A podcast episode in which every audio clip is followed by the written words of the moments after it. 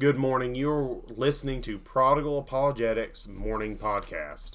I am Wes Dover, and alongside me is my lovely wife, Savannah Dover. Hi, guys.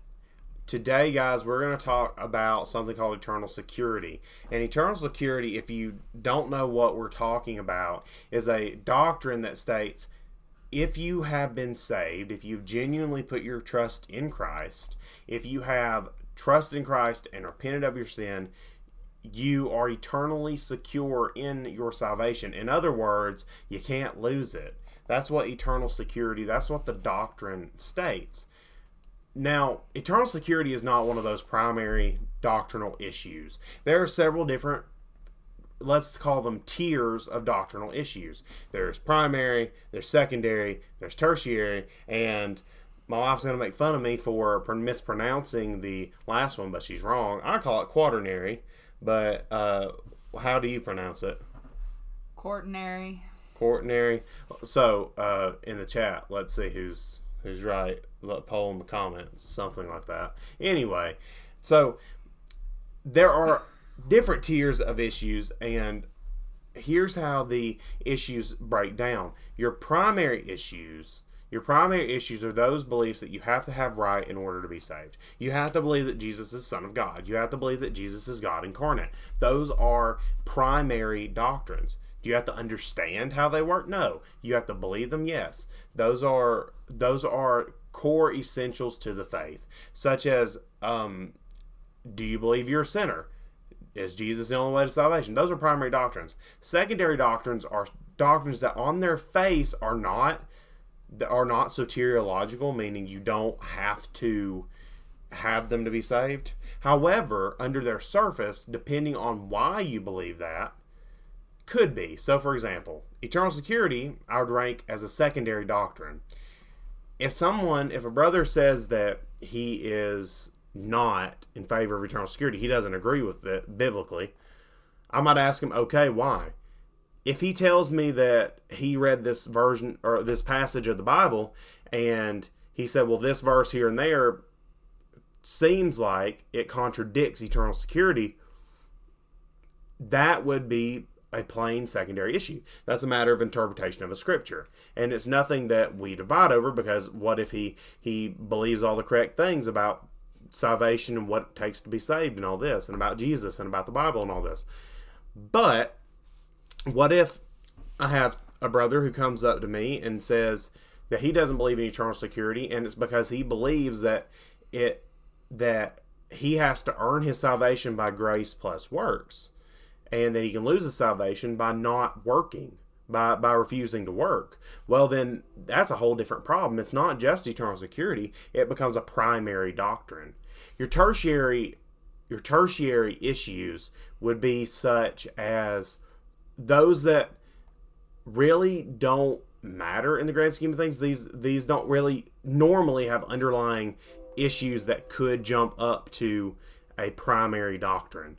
So for example um, we have um, issues such as in my opinion and this is of course my opinion i'm getting a bit opinionated here but um, for example smoking cigarettes. Do i advise it? No. Do i think it's a bad idea? Of course um, is it something that is a sin to do? Well, not necessarily. We have what we call adiaphora or liberty within Scripture. We have liberty, uh, whereas it doesn't cause your brother to stumble, and whether it doesn't convict your conscience, as long as it's not explicitly mentioned as a sin in Scripture, or as long as the Scripture scriptural principles don't teach that it is sin, then you have certain freedom in Christ final quaternary or quaternary issues are those that in no way shape or form could these be sinful. Like what color are, is the carpet in the church? Um, what where do we place the piano? Yes i've heard of places unfortunately splitting over this issue but these are issues that okay they're somewhat related they're loosely related to scripture but they're not that important um, and nobody, certainly nobody, should be dividing over. We divide over issue over primary issues. We try not to divide over the other ones.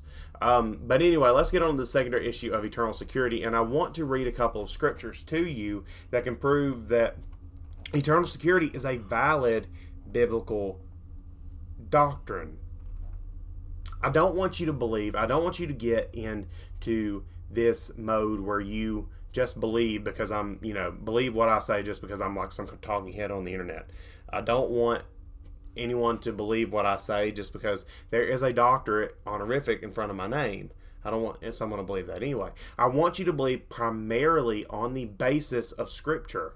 If you're not if you're if I'm disagreeing with scripture, I'm wrong. If you're disagreeing with scripture, you're wrong. If we're both disagreeing with scripture, we're both wrong. Scripture is what is true and everyone else uh, if they disagree with scripture is wrong. Um, the bible says one part um, let god be true and every man be a liar. Um, so i want you to think about this. Wherever you fall on the eternal security line wherever you fall on the secure, eternal security line whether you think that you can lose your salvation whether you think that you can't lose your salvation I want you to think and I want you to listen to the scripture. I want you to listen to the scripture that I read. Now, of course, we favor a natural reading of scripture, as much a natural reading as we can, illuminated by the Holy Spirit, but natural, meaning we're not going to try to interject our own predispositions into it. And that's a good biblical hermeneutic, which means a good study of practicing scripture when you read scripture, you try to check all of your pre understandings at the door. That's what you do. You let scripture interpret scripture, you let context interpret scripture. You do not let your pre understandings, as much as you can, your 21st century, very likely American eyes and ears, interpret it before the context in scripture. So, what we're going to do is we're going to read John 10, John 10, 28 through 29, and it simply says this And I give eternal life to them, and they will never perish. Interesting, they will never perish. I give them eternal life, and they will never perish, and no one will snatch them out of my hand. That's interesting. So, not only does and Jesus is the one that's talking here. If we look at the context of the scripture, if we look at the context of the scripture, we know that not only is Jesus talking about his sheep, he's saying, My sheep hear my voice, I know them, they follow me. But he's saying this as well. He's saying that I give eternal life to them, they will never perish, no one will ever snatch them out of my hand. My Father, who has given them to me, is greater than all and no one is able to snatch them out of my father's hand so or the father's hand. So it's interesting that he makes that point twice. You can't snatch them out of his hand you can't snatch them out of the father's hand. That's interesting because we look at he says i give eternal life to them. So my sheep hear my voice they follow me i give them eternal life. When you when you get saved when you get saved it seems that scripture naturally and, and, there are other scriptures that back this up more than the amount of time I have at this point in time to go into, but we might get to some of it. Seems God gives you eternal life right then. And what does eternal mean? It means never ending. It means it won't end. But even further, he clarifies and saying, hey, they're never going to perish. So if you ever do receive eternal life, which is salvation, which by all accounts is salvation, I, I believe that's what is meant salvation, meaning you'll never taste spiritual death, meaning you will have eternal life, eternal spiritual life, they're never going to perish ever. So, and you know, you can you can disagree with me if you want to, but it seems this seems to be the most clear cut of all of Scripture. They're not going to perish, never going to perish. And oh wait, here's another thing. Wait a minute. Some people would say, well, wait a minute, wait a minute, wait a minute. I can fall away. I have free will. I don't see that in scripture. Perhaps you're going to quote Hebrews. We'll get to Hebrews maybe at a later podcast or a later date and discuss the um, those scriptures. But I find here that not only does it say it once, it says it twice. No one can snatch them out of God's hand. No one is going to snatch God's children out of his hand. Absolutely no one is going to snatch them. And if you think about this as well, God is all knowing, He's all powerful, He is uh, omnipresent. So someone would have to be smarter than God or stronger than God, or God would have to give them up. And He quite simply doesn't. He quite simply doesn't. No one will snatch them out of my hand. That's a promise. So if you don't believe in eternal security, I think you've got an issue. I think you've got a problem. How do you interpret that verse? How do you interpret that? So, one thing that we need to mention here, one thing that we need to keep in mind here is that if you don't believe in eternal security, someone might bring up a scripture in Hebrews or wherever it comes from. And one principle that is a biblical hermeneutic is you need to use the clear from scripture to interpret the unclear. And there are times, there are times in scripture where it is very clear and to the point. For example, Jesus Jesus does this both both versions of this in one section. If you remember when Lazarus dies, he says Lazarus fell asleep. Well, if you just took that in isolation, well, you might have, be a little bit confused trying to uh, interpret that, just like the disciples were. Like one of the disciples said, "Well, Master, if he's asleep, he'll get better. He'll he'll recover." And then Jesus, knowing that his disciples were a bit slow here, or a bit dim, like we can all be sometimes, um, he says, "Lazarus is dead, and we're going to wake him up." we're going to help him we're going to heal him so jesus does both things there so you take the scripture you take the scripture where jesus and the context where jesus says lazarus is dead and use that to interpret what he means by lazarus is asleep. Lazarus is just asleep. Because then you'll understand what he's trying to, what point he's trying to make. If you look at First john 5 and 13 the scripture says these things I've written to you who believe in the name of the Son of God, that you may know that you have eternal life. I hear some Christians say, well, you know what? I don't know if I'm saved or not. I don't, you know, I don't know. Um, and some say, well, I don't even know that you can know that you're saved. Well, this scripture pretty much tells you, yes, you can. Actually, the entirety of First John was written as kind of like this, this spiritual barometer so you can know that you're saved. So let's move on. Let's move on to something else.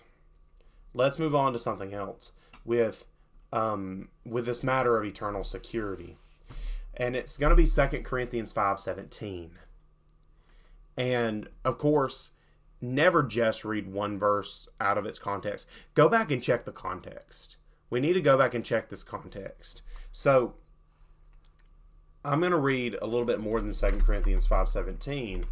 I'm actually going to read the surrounding verses so that you can see what this is talking about. So this scripture says this.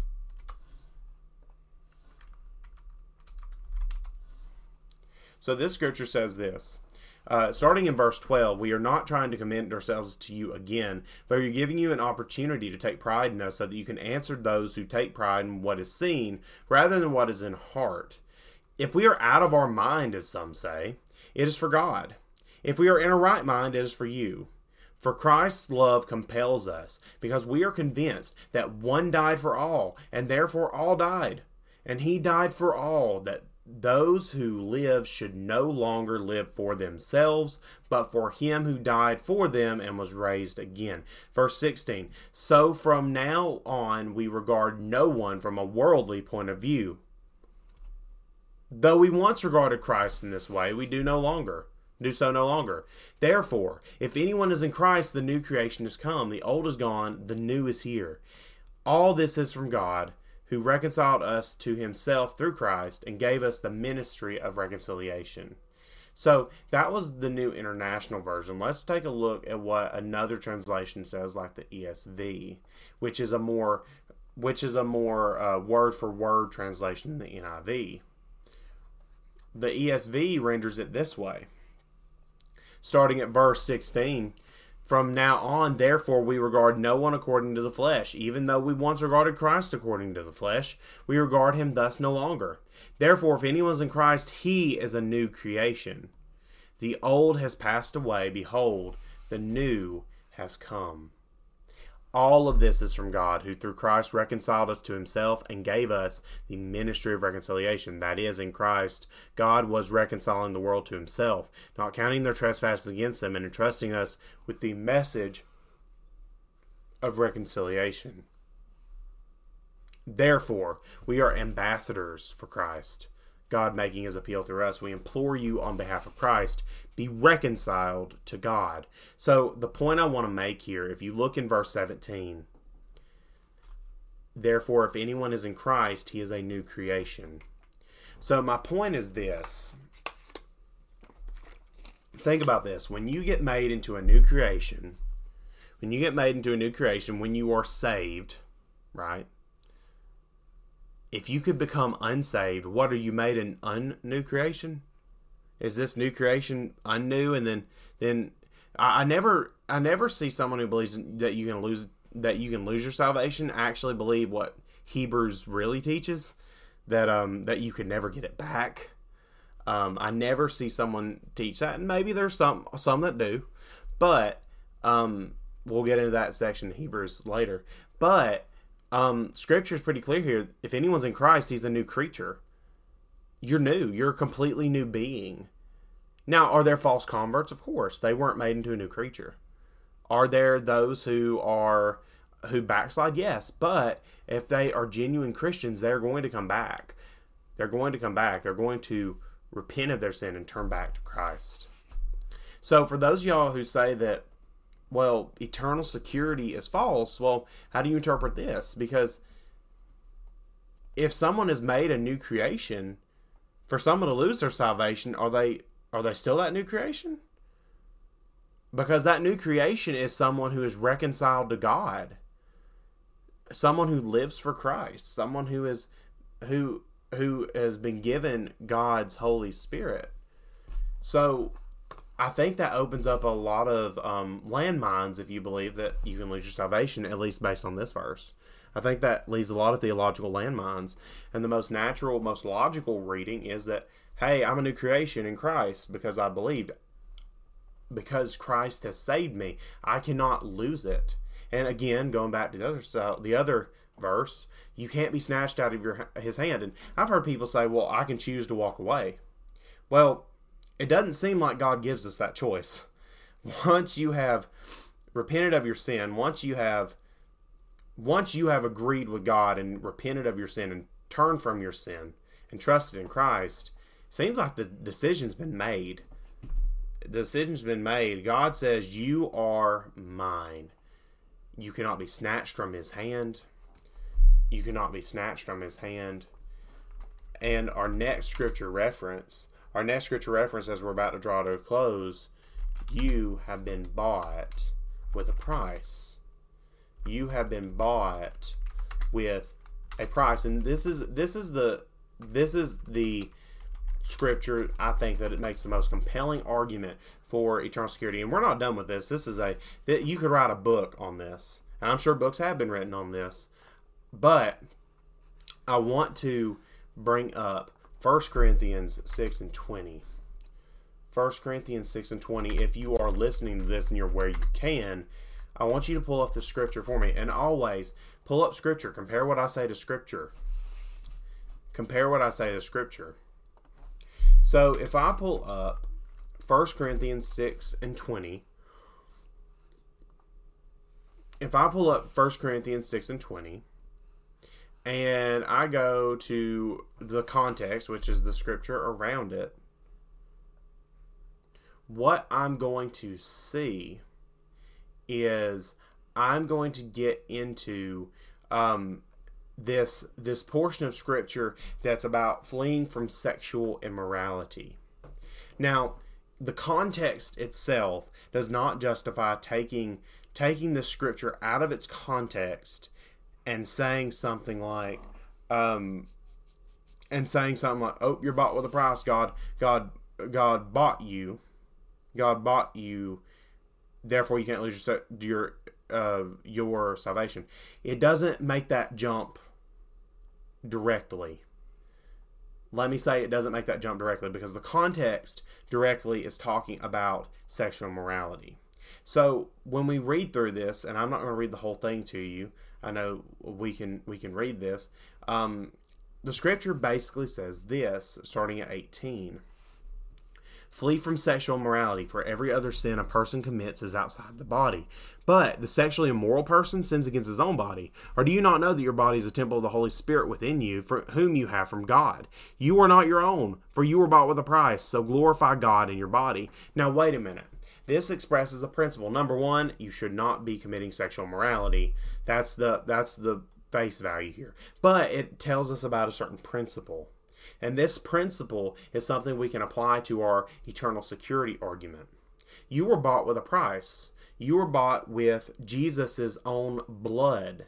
The Son of God, and I want you to think about this for just a second. The Son of God, who is high and holy, and he has never committed any sin, and his of anybody's blood, his blood would be worth more than any other person on the planet. And even more so, his blood would be worth more than anyone else on the planet because that man, Jesus, is worth more than anybody else who's ever lived. And God bought you with the price of his son's death. Jesus himself gave up his life to purchase the believer the one who repents of his sin and trusts in God and trusts in Jesus for salvation. So I want you to see this, for you were bought with a price. So let me ask you this. If we know that no one can snatch from God his possessions, right?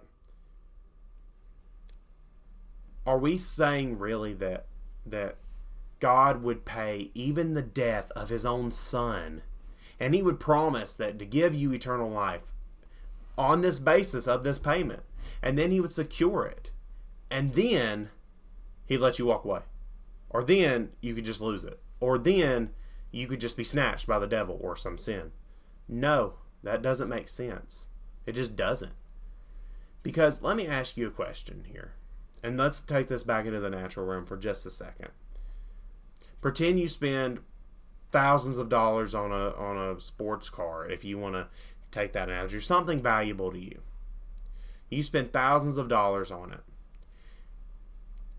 To say that God would spend such a high price, pay such a high price, and this analogy doesn't do him justice, but to say that God would pay such a high price and then go forward and lose what he paid for would almost be like this. You go in and buy that brand new sports car that you love, you leave it on the side of the road, you leave the doors open, you leave the win- windows down, you leave the keys in the ignition, and you park it in the roughest neighborhood that you can think of, and you go to another state. My point is that when you buy something, you secure it. You keep it with you if it's a value to you. And we know that we're a value to God. Why? Because the scripture says we're more value than many sparrows. I want to read another portion of scripture. And we want to avoid using scripture out of context. We want to avoid it. But there's another principle I think that helps us from this. Jesus, when he gives his parable in Matthew 12, says says simply this: If I cast out demons by Beelzebul, by whom do your sons cast them out? Therefore, they will be your judges. But if it is by the Spirit of God that I cast out demons, then the kingdom of God has come upon you.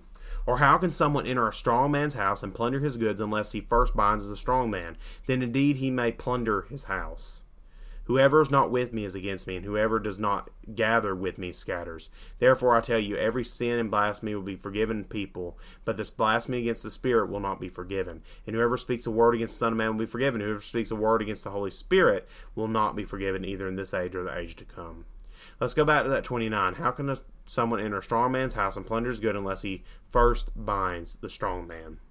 Now, we can get into the context of this later because again, just like just like 1 Corinthians 6 and 12, it's not explicitly talking about somebody's salvation here. That's not the context. However, it tells us a principle that we can apply to this idea of eternal security that is otherwise clearly expressed in Scripture. And the principle is this no one can steal from you unless unless you are overpowered. If you are a now in the, in this scenario, in this scenario, um, yeah, I've heard a lot of different interpretations of chapter twenty or verse twenty nine, where some say the devil is is the strong man and Jesus is the one that plunders that plunders his house. I've heard that before. I've heard that. Um, I've heard I've heard a lot of different things, but here's the principle. Here's the principle.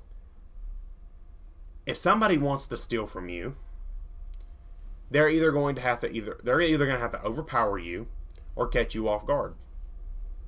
They're either going to have to overpower you, outsmart you, or catch you off guard. But here's the thing God is omnipresent, omnipotent, and omniscient, which means God is everywhere. He can't be caught off guard. He can't be caught off guard. Nobody can, you know, outmaneuver him because he's everywhere. He's omniscient, meaning he he cannot be outsmarted. And he's all he's all powerful, meaning he can't be overpowered. So you have an omnipotent, omniscient, omnipresent God who has promised to keep you forever, eternally secure in Christ, because he bought you with Christ's own blood. You are a possession. You and this is something a lot of Christians don't understand, you know, because a lot of times we're, you know, so adamant about our free will, and I'm not doubting, you know, free will. I, I think we do have free will. But we're subservient to God. We're God's servants. We belong to him. End of story. We belong to him. If you're in Christ, you belong to Jesus. You belong to Jesus. You either belong to one of two masters, either the devil or Jesus. And once you are Jesus's, once you belong to Him, Scripture's pretty clear. He doesn't give people back. He doesn't give his possessions back. Once He buys you, once He purchases purchases you with His own blood, remember that is a very high price to pay for a sinner. That is a very high price to pay for us sinners.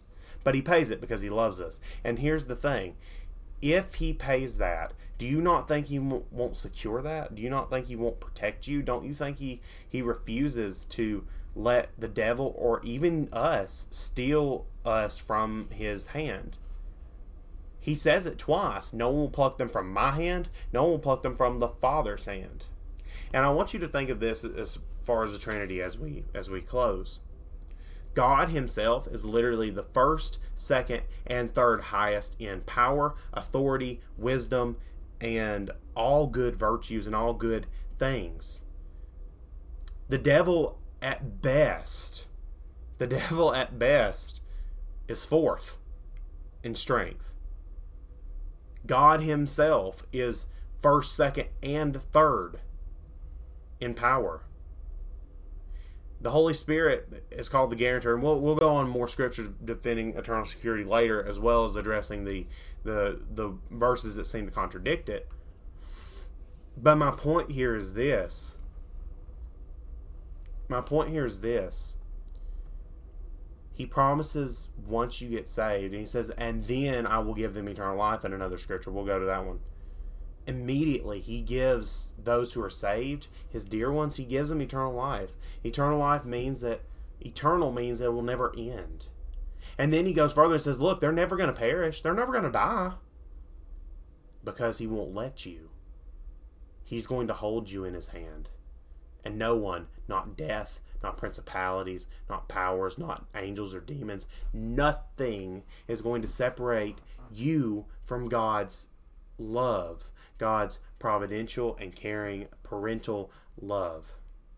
So I hope that this has been informative. I hope this has been inspiring. If you've been struggling with eternal security, I hope that you can see by this that eternal security is a biblical doctrine, and you can take comfort in the fact that eternal security is legitimate. I didn't talk much today, but I do have one thing to say before he turns the podcast off. A lot of people um, like to talk about, you know, works and and how and, and everything like that to do with eternal security. Like you could do something, you know, sin in some way that would lose your salvation and everything else like that. And he, you know, Wes has pretty much covered everything as far as that goes. However, if you could earn your salvation, there would have to be some sort of a bar. Like there would have to be some sort of point that you could get to or point that you could go below. Like there would have to be some sort of level where above it was acceptable and below it was unacceptable. And I just when you think about what Jesus did when he died on the cross and and um and his and, and the sacrifice that he made, all of which we've talked about, um, it really doesn't seem like there could ever be anything that would be good enough because there's not, which is why we have to be saved through grace. Absolutely right. So, you know, when you think about, we can do uh, grace plus, plus works and works, um, or grace alone, which, if you didn't know, salvation is grace alone through faith alone. Um, great, I got that right. Right, I didn't flip it around. It's late when we're recording this. Um, what if you if you didn't catch that? What work could you do that would match up or hold a drop in a bucket to the death of God's own Son? Nothing. Think of think of Hitler. Um, think think of Hitler, and Hitler's useful for this. Think of had Hitler survived through the end of World War II, and you know for some reason you know not brought to justice for his crimes, and then he had a change of heart and decided that he wanted to you know give flowers to every Jewish person alive as an apology. Do you think that the Jews who went through the concentration camp would have accepted that from Hitler? Well, not only are we just as bad and we're just as we're just as much in a spiritual condition before Christ as Hitler is, we absolutely are. But also, our works are even less than that compared to the holiness of God. God isn't going to judge us on our good things if we're not in Christ. He's not. He's going to judge us on where we broke God's law that was written on our hearts. And I want you to consider those things today. If you are saved, if you are saved, if you know Christ, if you've been born again, if you have trusted Jesus for your salvation and repented of your sin, you can rest assured that there's nothing you can do to ever lose it. Have a good day. God bless, and we'll see you next time.